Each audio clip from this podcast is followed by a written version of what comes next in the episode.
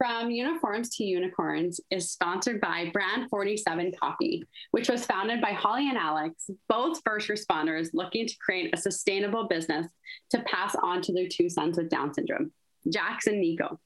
Thinking about the future has always been in the forefront of their heads for their boys, creating meaningful employment and independence as adults. The only way to do that was to create it. Brand 47 Coffee Co. provides the most unique and fun flavored coffee.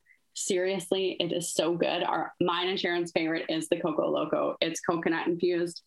It is to die for. All of their coffee is small batch and roasted to order. They are incredible people doing incredible things. Their vision is to keep the world caffeinated, to stay special, and be extra.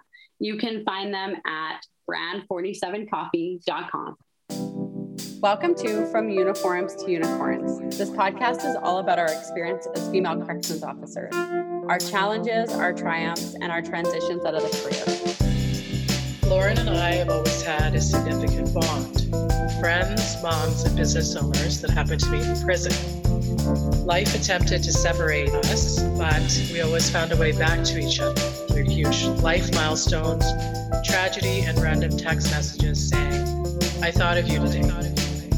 We know there's huge curiosity surrounding these topics, and we aren't the only ones that struggle. There are also incredible stories just waiting to be shared, and we want this to be a safe place for us and you to talk about the often unspoken world of corrections. Grab a coffee, head out on a walk, or just take a break. Let me warn you, we have no idea what we're. From uniforms to unicorns, unicorns, unicorns, unicorns. Hey, Lauren here. Just wanted to remind you that some of the things that Sharon and I and our guests talk about on this podcast can have adverse effects or bring on triggers for experiences that you have had in the past. So we just wanted to give you a little bit of a warning before you listen to any of the podcast episodes and say, take care of yourself. And thank you again for being here and listening. Hi, Sharon. Hi, Lauren. How are you doing? I'm good. How are you?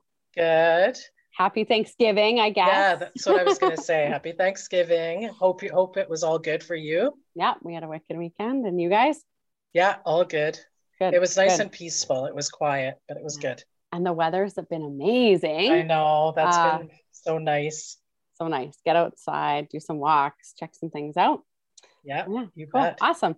Okay, well, we're we're not here to talk about mine insurance life, so we're here to talk about we are here to talk to our guest today that she came highly recommended from uh, a friend of ours a first responder friend who has uh, we at ps we love it when you come into our dms in instagram and say you have to connect with this person because every time we have connected with someone that you guys have recommended it is um, it's always been amazing. And we've already been able to talk with this guest for a couple minutes so i know that we are going to uh, have an amazing episode for you today. Uh, today we have wendy lund and she is from wealth management. And she has a background working with first responders that uh, as she started talking, I was like, oh my God, I had no idea that you had all of these things. So, uh, welcome, Wendy. Thank you so much for being here with us. Tell us a little bit about yourself. Oh, thank you. I'm really excited to share a little bit of my wealth. Uh, so, uh, born and raised in Calgary, if that matters to the Albertans, because Albertans hate Ontario. Um, so, I just want to preface that I do live in Toronto now, but I was born in Calgary. I'm a registered nurse by trade. My uh, clinical background was really ICU and acute medicine, but got hired very young at the age of 23 as a faculty member at Centennial College in Toronto. And so for 32 years, I was a full time faculty member teaching the sciences. For about 14 years to nursing, and then I got moved to the paramedic program. To be honest, I can't remember how. But for the final 22 years, I was exclusively attached to teaching the sciences, the only science lead. So anatomy, physiology, pathophysiology to a two year and four year paramedic program in Toronto. In my time, so two kind of things happened um, along the way.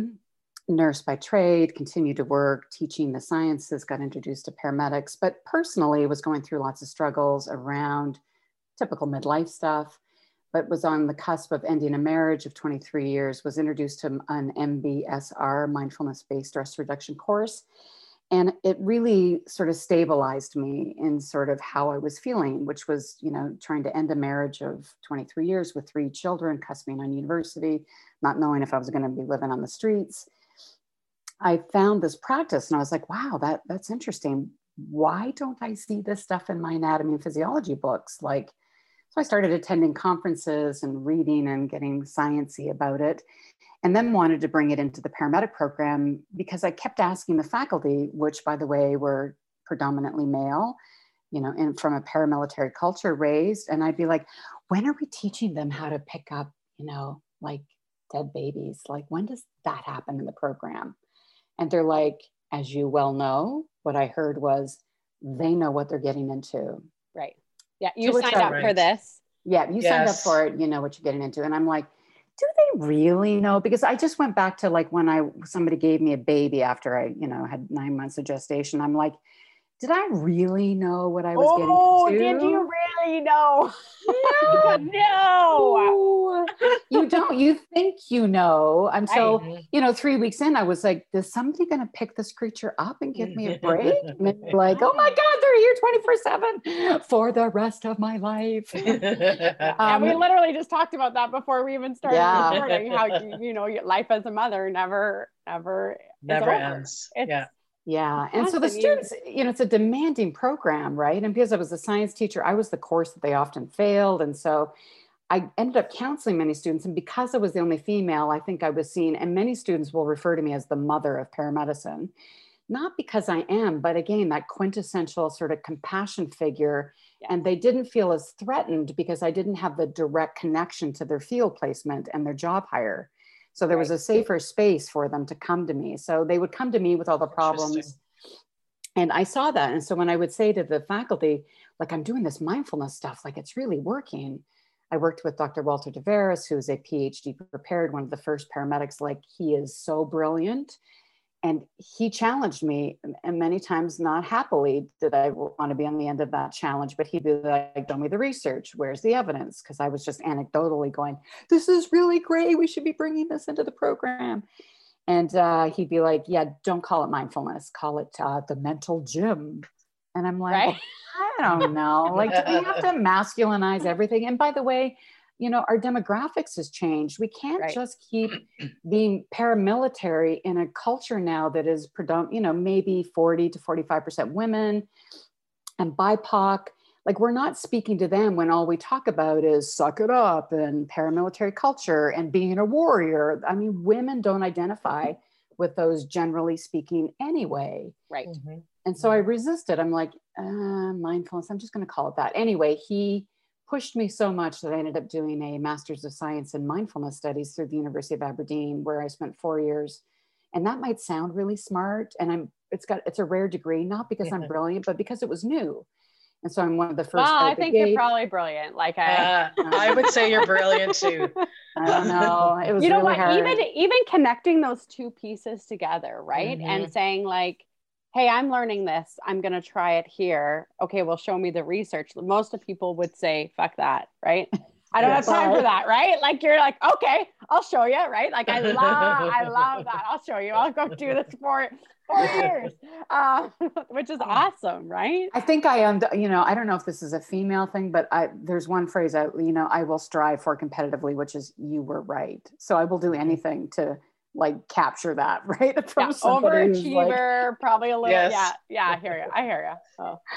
Um, and to be clear, listen, I have the academic chops to talk about this, and but I rarely talk about my personal life. But I have some stuff there that I don't share. Not the people who know and love me know about it, right? But I.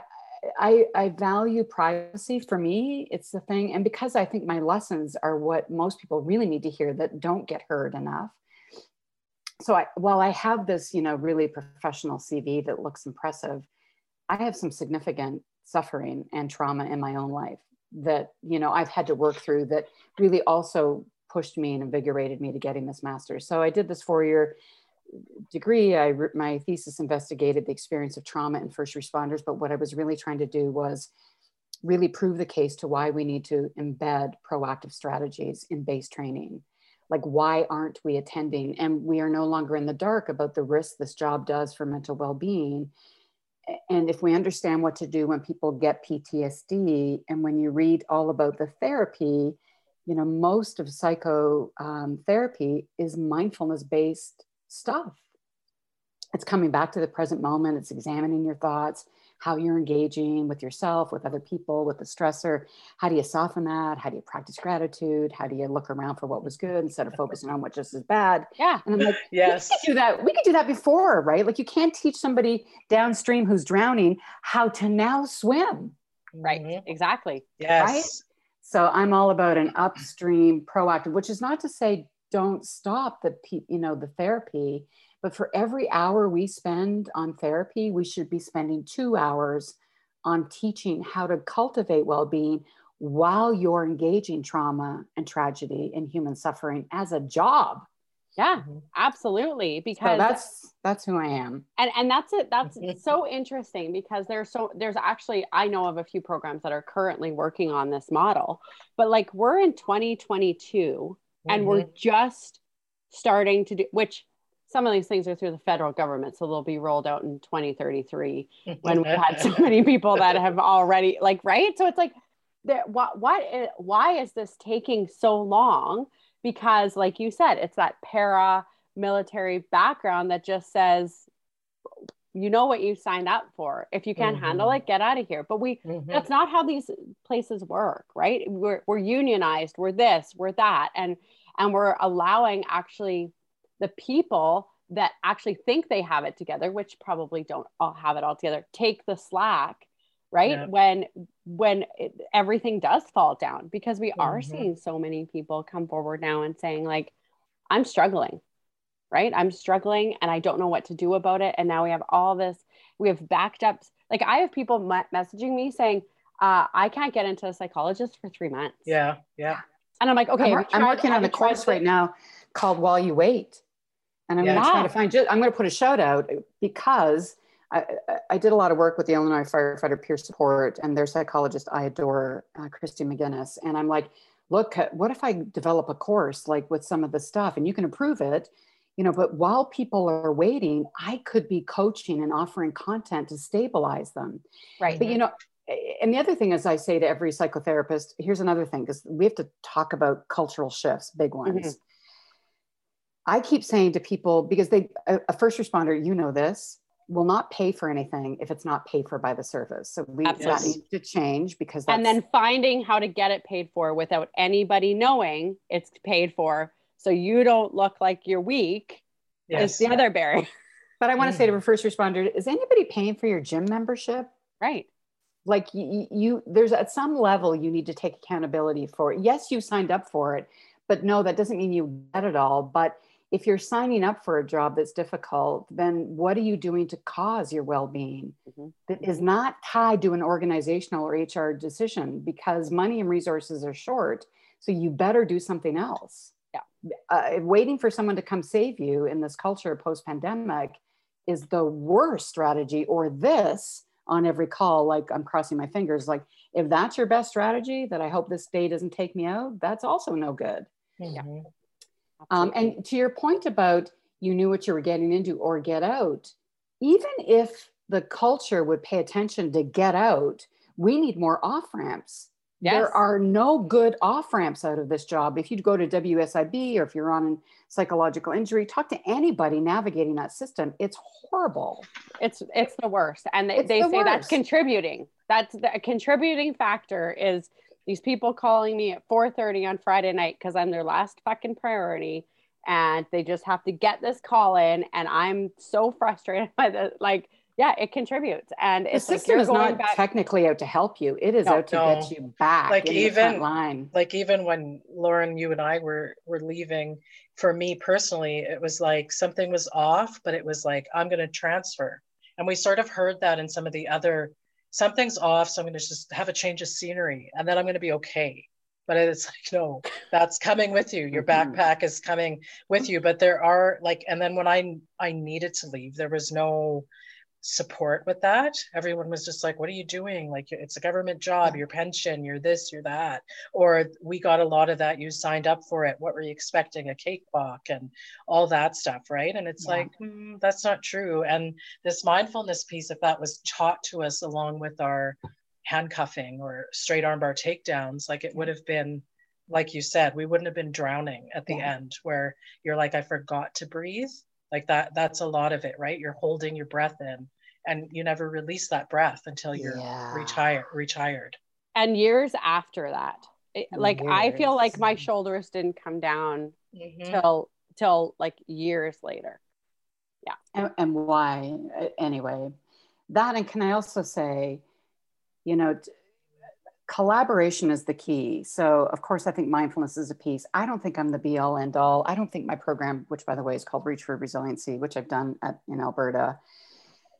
uh, it's 16 hours and it's completely proactive. It's heavy on the science, low on the hippy dippy. Uh, it, it, and, the, and it's four modules. The first four hours is on getting grounded. The second is on gratitude and generosity.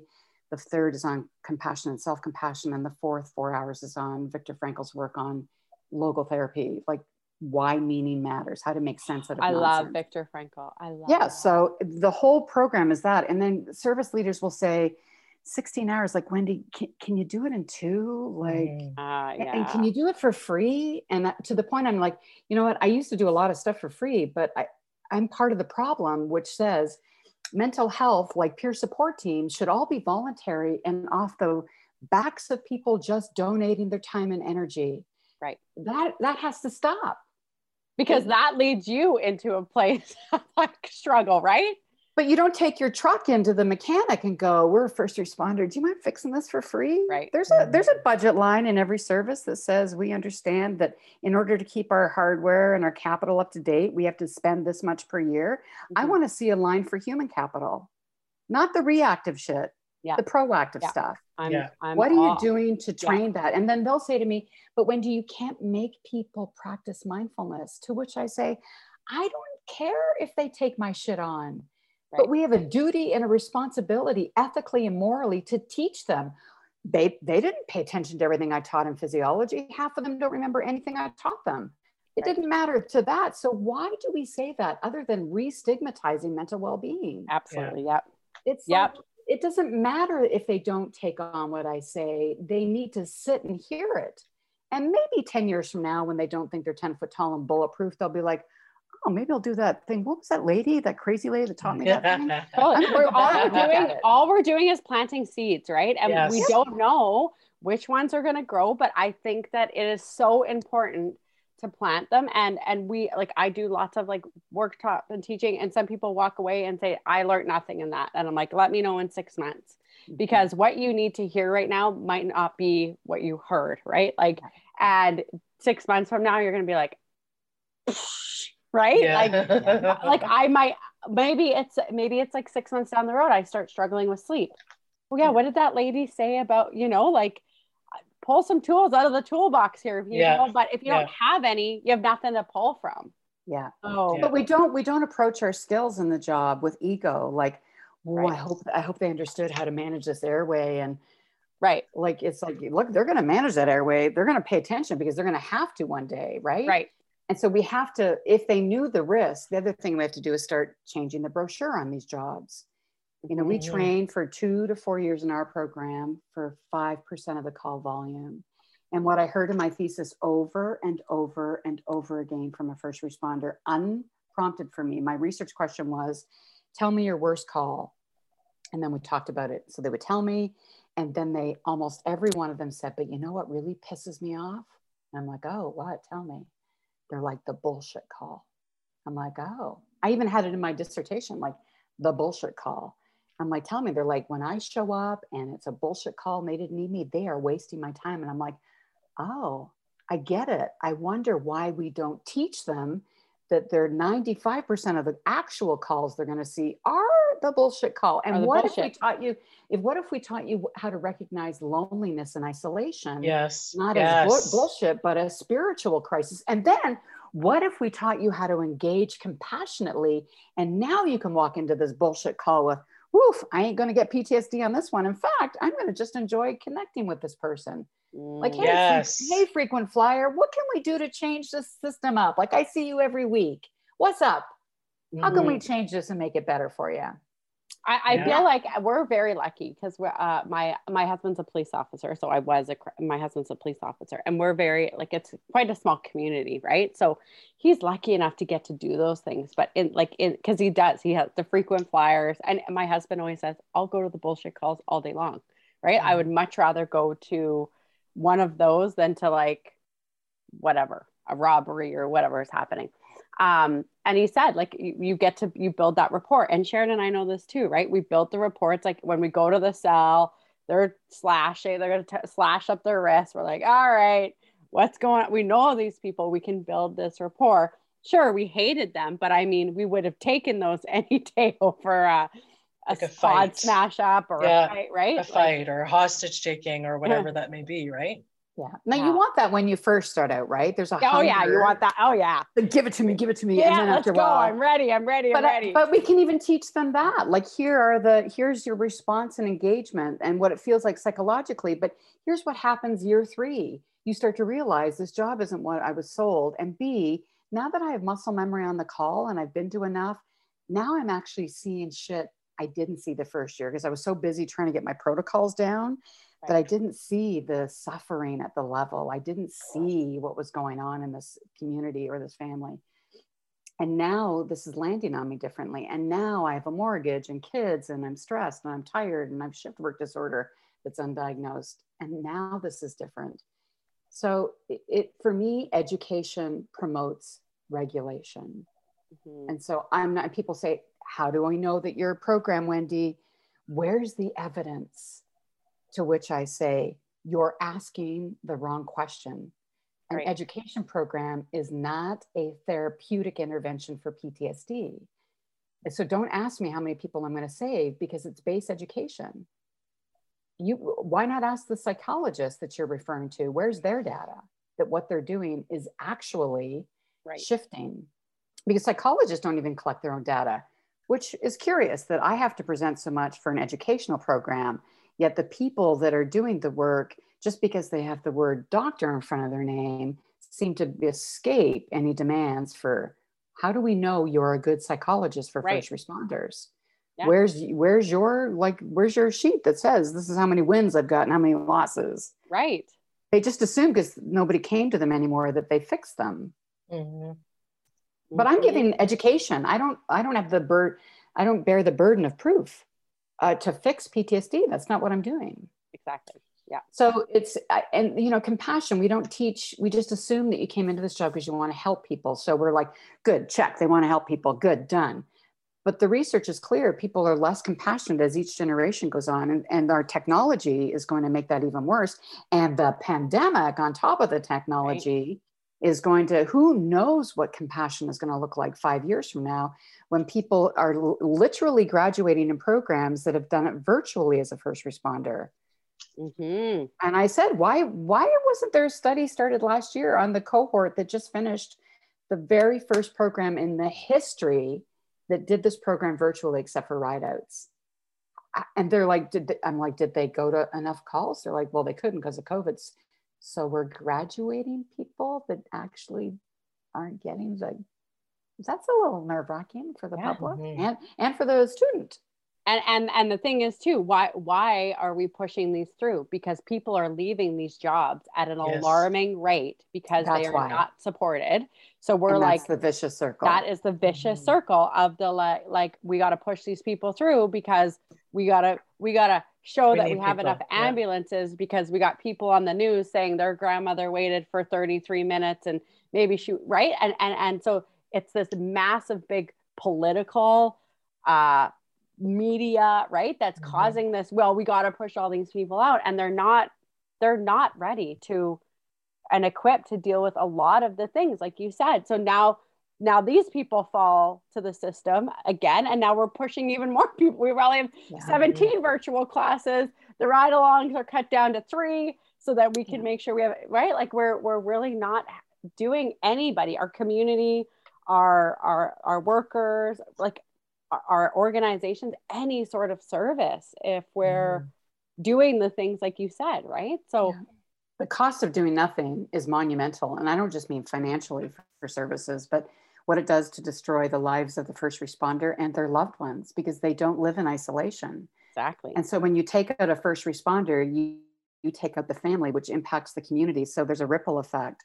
And if we understood what the social determinants of health were better as a first responder, those who become leaders will then be more understanding of what it means. So in my thesis, I, I, I talk a lot about this model called the salutogenic model. So in Canada, every workshop I go to, do we have a healthcare system?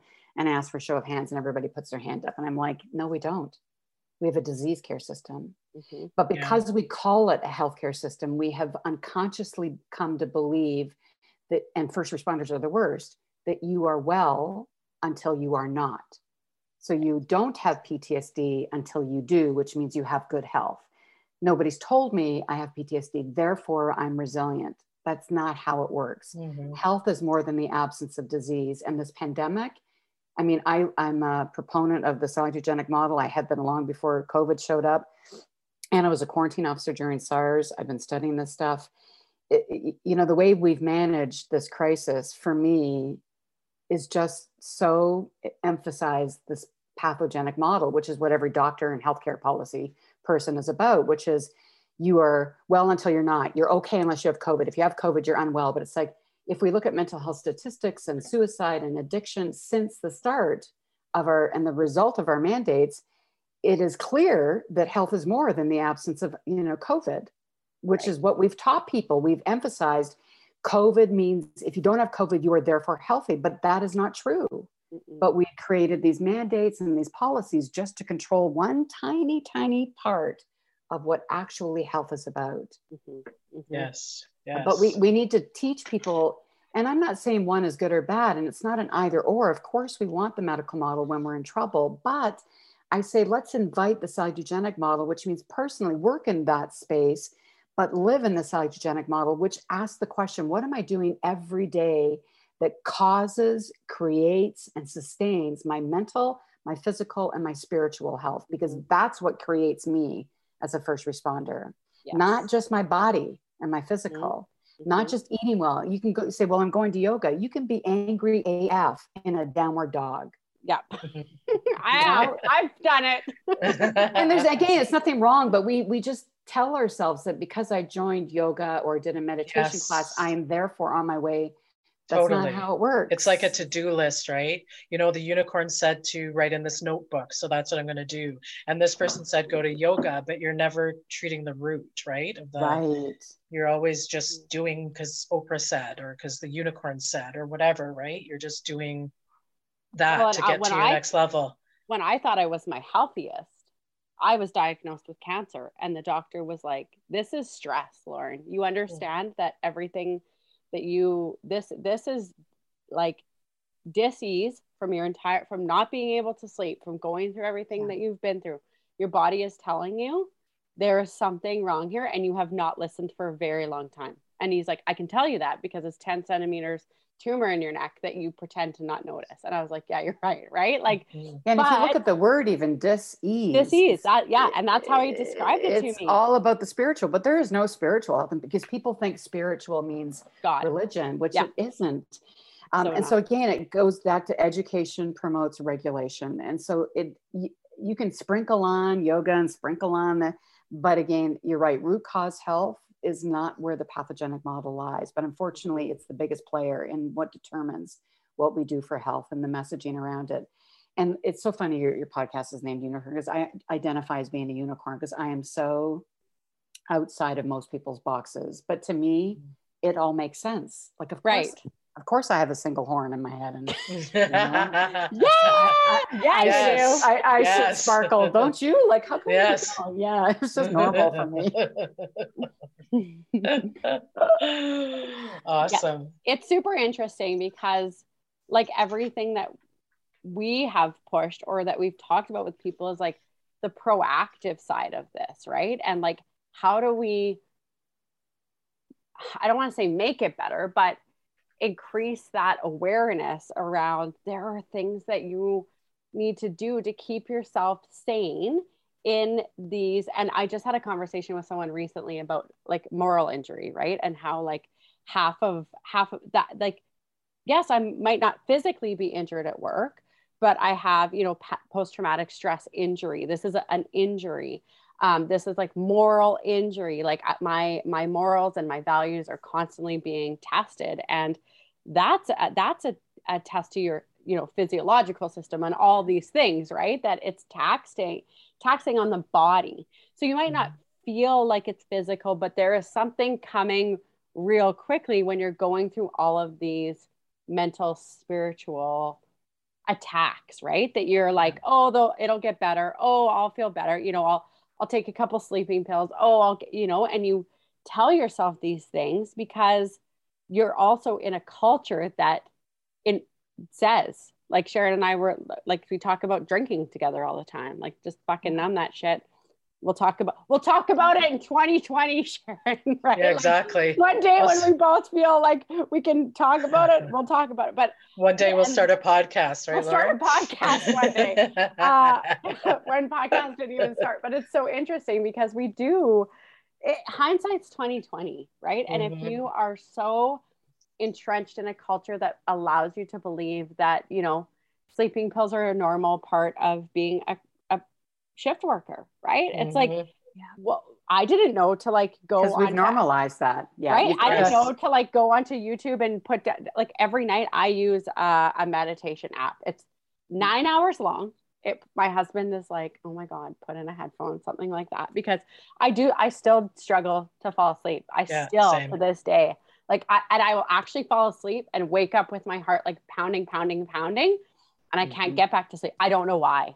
I don't, and mm-hmm. it's not like a, it's not a dream. It's not something that's like haunting me. It's just my, that's what my body does. And then I have mm-hmm. to, then I turn on the meditation and then I lay there for nine hours and then I wake up and I'm like, listen for a little bit. Uh, but I, I haven't taken a sleeping pill. I haven't drank to go to sleep because this is working for me. So why would I not? I don't want to be the shitty mom who's hungover the next morning having to deal with my kids. I did that for years. I don't want to be that mom anymore. But I didn't know about these things until long after the sleeping pills and the mm-hmm. alcohol and all the other things that I tried that were acceptable in the mm-hmm. culture that I promoted. Yeah. Yeah. That I was growing up in essentially. I was 22 years old. I was growing up in this saying but that's it's true though, because we were actually like told this is what will help you like by our our bosses. This will help you sleep. This is what yeah. I do. Just a Sudafed so and a glass of yeah. red wine. Sometimes two or three. two or three. And we're like, and that's what helps. Try Neo Citran. Try. Yeah. That's what you're told. You, we're never told, you know, try listening to Oprah or try a medit like go to yoga. That that stuff didn't come for Lauren and I yeah. until way later when it was yeah. like way too late, right? It's getting better, but it's listen, getting yeah, better. If, imagine if we understood that your psychology becomes your biology that right. you know every predominant mood gets mirrored in the biology. We understand that when we're angry right? But that's why gratitude and self-compassion matter. I'm like it's not about sprinkling sugar on difficulty. In fact mindfulness is about can you bring yourself to the difficulty and engage with it and hold space with it in a way that doesn't take you down?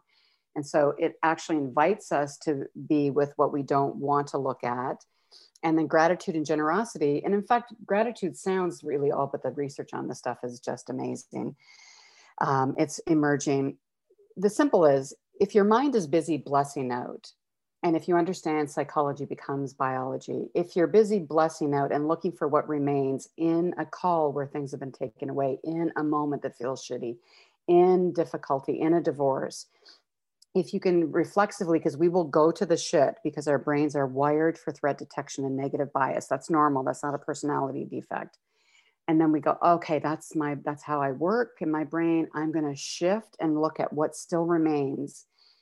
It's not about ignoring the shit I just am moving my attention towards. It's me directing my brain to where I choose it to focus on so that I understand the mood and what I focus on will be mirrored in my biology. Yes and so, in a moment of tragedy and a difficult call where somebody dies, of course, if I just focus on this death, this hopelessness, this helplessness, I'm going to ruminate and replay it, which strengthens the feeling and the, all the neurochemicals that come out into my body that my liver now has to work with, that my blood pressure has to respond with. Right. But if I can be like, oh, that was horrible. And now I'm going to do what Wendy said. I'm going to just be like, whew, I'm going to take a few breaths. I'm going to be like, but I'm okay. I'm safe. I'm glad my partner was here. I'm glad I didn't make the shitty decision that person just did. And as I walk out of a call, habituate, thank you, thank you, thank you, thank you. Not thank you for the drama, but thank you as a way of getting out of my prefrontal cortex and ruminating about the mm-hmm. tragedy and coming back to the breath and the body where trauma and my issues, right? The issues are in our tissues.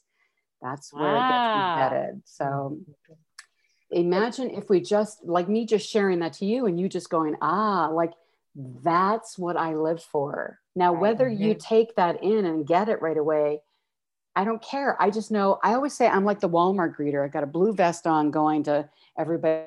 Hey, you know what? This is mindfulness and resiliency, and this is all the good stuff. Go down whatever hell you want. Start wherever you are. I'm just going to tell you what's down each aisle. Off you go, whatever resonates for you.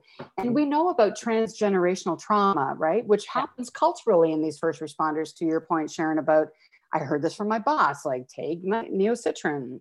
But healing and and holistic health can also be passed down right we just need to inform people and let the healers who like you that are going through it you will pass down the good lessons but it takes a generation we're going to have to be patient the reality is i'm under no illusion i don't know that i'll live long enough to see the the complete tide change but i know i've been here to start you know getting mm-hmm. people to the shore upstream going hey there's a different way that we can be training first responders Oh, can and, I see my tweet right now? Yes, please yes. say your tweet. And then I'll, I'll share my gratitude thing with you after. Remind me. Okay. So I tweeted years ago when I was writing the thesis when Twitter was 140 characters only. It's pinned at my account. I'll, I'll give you the count. When you teach a first responder how to manage a difficult airway, you save patients' lives. When you teach them how to manage a difficult emotion, you'll save theirs. And that was my thesis. So that's kind love of who it. I am. And that's I love my it. person, my purpose and my passion, because I don't need to do this. I could be watching Netflix all day long, but and it's so interesting because pa- we know that passion drives, right? Like passion is the the whole reason I do stuff with first responders. It's the whole reason Sharon and I do this. It's the whole reason I love working with spouses. It's like I I will do that probably until the day I die because it never feels like work. It is just something yes. that I love so much. Right. So the gratitude thing. Um, so I've been mentored by uh, a good friend of mine, Erin Skye Kelly, and uh, she does lots of stuff with like, um, oh my God, I'm gonna get the hell out of debt. And she taught me how to teach workshops, and she really was like my mentor for personal development, where I started to realize after I left corrections, like there is something wrong here. I need to like explore this a little bit further. So we did a gratitude challenge. And for 30 days, we had to do 10 things we were grateful for, just like it was like a thing on Facebook. But if you missed a day, you had to do a 100. So if you missed a day, that so and I missed a few days, right? So like banging out 10 is hard. The first time I was like, I'm thankful for my coffee. I'm thankful for my coffee mug. I, I'm thankful for coffee creamer. I'm th- like, it's hard. The first time you do it is like hard, right? And then then when you have to do 100 because you missed a day, it's like, oh my God, this is hard, right? And it is hard. But I'll tell you what happened. The day I was diagnosed with cancer, it was like when I called my mom and my sister and my husband, they were like, ah, ah, ah. you know what my first thought was? I'm so grateful this isn't happening to my children. I'm so grateful that this is in my thyroid and they've made, you know, they've made it sound like this is, I'm so, and then I was like, and I'm not hanging out with these people anymore. Um, yeah. But that, like, it was very much like, it was a mm. space, like you said, it went from this like horrendous, horrific thing to like, oh my god i can control my i know how i feel about this. I have control. I'm so glad this isn't happening to one of my kids. I'm so glad this isn't you know like it was so interesting that my mind went there and i acknowledged it. And i have never like i have never missed a day of gratitude since because i know exactly what that did for me in that moment. oh, so I can tell you, you're right. Uh, gratitude can be the best sharpener of your gratitude pencil ever. So that's the gift cancer usually gives to most yes. people is that it sharpens what is important. It sharpens what you've got because now you have to focus on stuff you haven't wanted. And I know people can't see you, but but I loved what you just did, which is what I teach in every workshop. I talk about gratitude to first responders who are like, man, I'm like, you know, a bad scene, a diagnosis of cancer is the birthplace, yes, for PTSD, but it's also the birthplace for post-traumatic growth. Absolutely. And it doesn't mean it doesn't mean you won't have symptoms of post-traumatic stress. It doesn't mean you're not going to feel shitty for a week or two.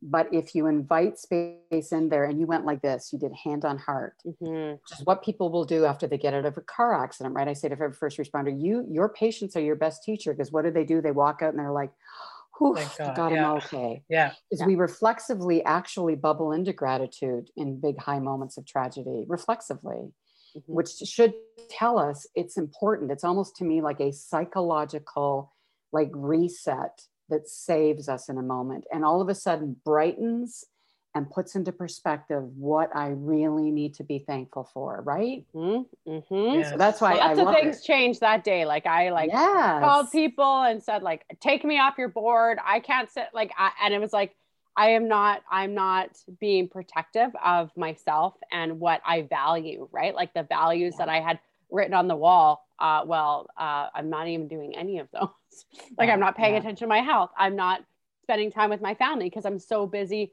trying to please other people. And when they ask me i have no ability to say no. So i had no shitty boundaries like all you know all Yeah. the things. Um but yeah it was a very and the dividend is in the detail so your gratitude practice i'll just say the research actually doesn't support like writing out a list every day as the best way to benefit.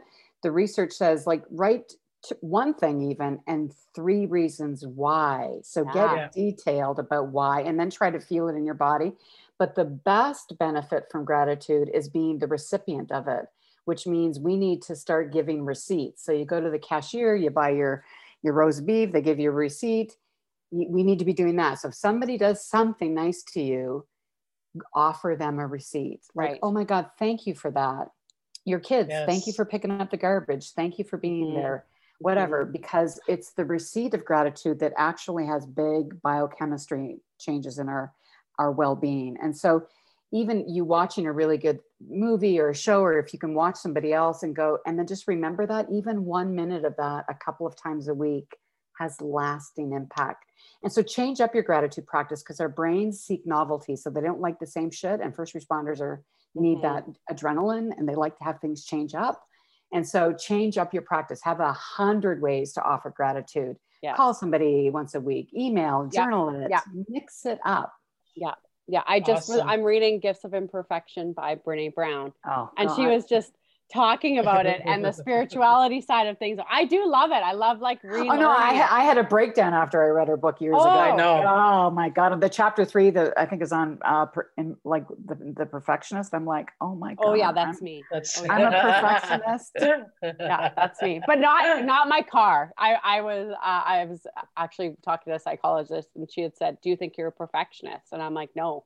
You should see how dirty my car is. And she goes, "That's exactly what a perfectionist would say."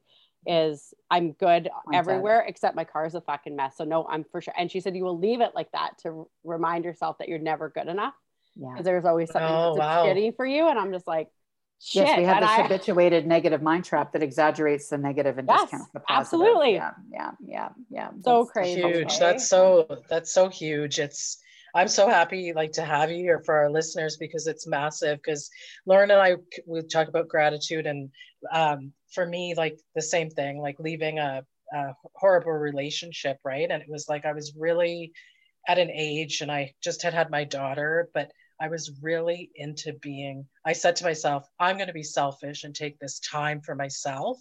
But it was like I didn't have to say I'm being selfish. I just I deserve time to myself. So it was meditation and gratitude and walks, which is a part of my life now. Not so much the walks, but now it's like crystals and all of this other Mm. stuff. And it's like, uh, instead of saying that that's selfish, that should just be a part of your, yeah, you see what I mean? Like it should just be a part of your life and your morning and you're worth it.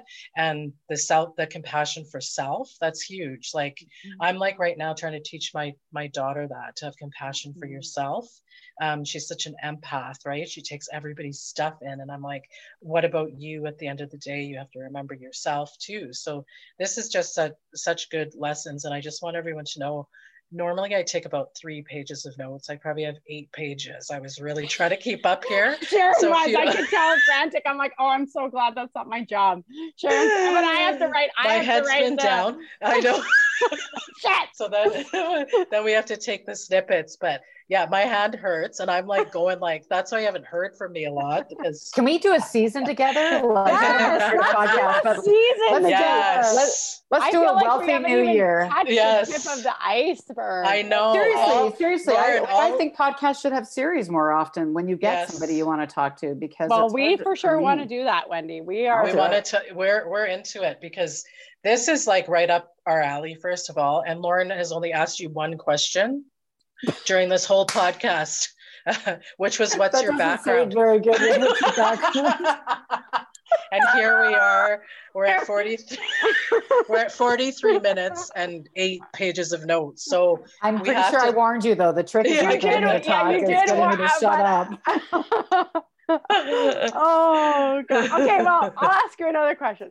What's something Please. that you want to leave us with? Because we will cut it off, but we will for sure have you on again soon. Soon. Be soon. be gentle and kind. If you're listening and you're inspired, which is great. Um, it's not a race. Like I remember thinking, I'm going to do this master's and I'm never going to have another bad day. That's not true. You're going to be human. You're still going to screw up. You're going to make mistakes. Shit's going to hit the fan. It's just another tool in your toolbox. So be gentle and kind to yourself. And if you can't do that, get the help you need. Be, you know if you if you're in crisis i always say if you're in distress then reassess an educational program. Get the help so that you can decrease the inflammation just like you would with a broken leg get the inflammation under handle and then you can do physio. That's similar with the mind. If it's really in crisis get a grip however that looks for you and then do the training and the education and the practices. Um, no different for mind and spirit um, and then find the resources i'll leave you some stuff there's a 25 hour completely free, no upsell, nothing on my website. You can dip into that family, friends of loved uh, first responders. But honestly, anybody who's listening to this, just go take what you need. I don't mean take it from a business perspective, I'll see you, but um, you know what I mean? Just yeah, go right. dabble. There's lots of books and interviews and podcast stuff there for you to get your teeth wet. And whatever you resonate with, start there don't mm-hmm. like i'm not prescriptive in what i teach. I have an, a, a, way from a curriculum but i don't care where you start. Start somewhere. And if that's 20 seconds in the morning and if you keep saying to yourself i'm too busy. I'm just telling you thoughts are not facts. You lie to yourself most of the day every day. you're not even that original. And our minds repeat about 85% of the same thoughts over and over again. So You've got to break it in, which is not easy. If you've ever tried to do any new habit, it's not easy. Why? Because we're habituated in our brain. So you got to learn how the brain works and then biohack it. Mm-hmm. Well, there's that quote. It's like if you don't have 10 minutes for yourself, you don't have a life. Is basically should, and yeah. right? Like that mm-hmm. is 10 minutes is in in the day is really nothing. But right? you need to just even examine that. Like just ask, yeah. is that if you've got if you've got a social media account, I know you're lying oh. when you say you don't have 10 minutes. And the lead and the newest, so the newest statistic that just came out, I, I follow Brendon Burchard and he just talked about this. And it's it's American, but I feel like probably North American. Uh the average the average American uh, spends three hours a day on social media and three hours a day on the TV. So he said it used to just be the TV. And then we, and then I was just listening to him talk the other day and he said, like, okay, so if you took one hour of that uh, every single day, so you can still have two hours on social media, but let's take one. And at the end of the day, at the end of the month, you've spent 28 hours doing, you know, working towards your health, working towards that side hustle you can't do, working to, right? Like, yeah. and just getting laser focused. And we, we know like we're, we're distracted and, whatever like business used to be they you have to touch someone eight times now it's 32 because there's but don't so... but don't take that personally i think what right. you know corporations and social the technology is re actually rewiring our brain and then making us feel like it's our fault right. for not doing better which right. it's not you have to know that you're literally being it's like we've got heroin in our hands right exactly. social media is the new hypodermic needle literally and so when you recognize that and then you got to pull away like any addiction it's tough uh, but it it's not tough. your fault much of it is not even your fault and then we have this anyway we got to talk more. We need a. We need a I totally agree. I totally agree. Okay, well, thank you so much for being here. Like, Yes. yeah, we will definitely be back. We will talk more because I think this is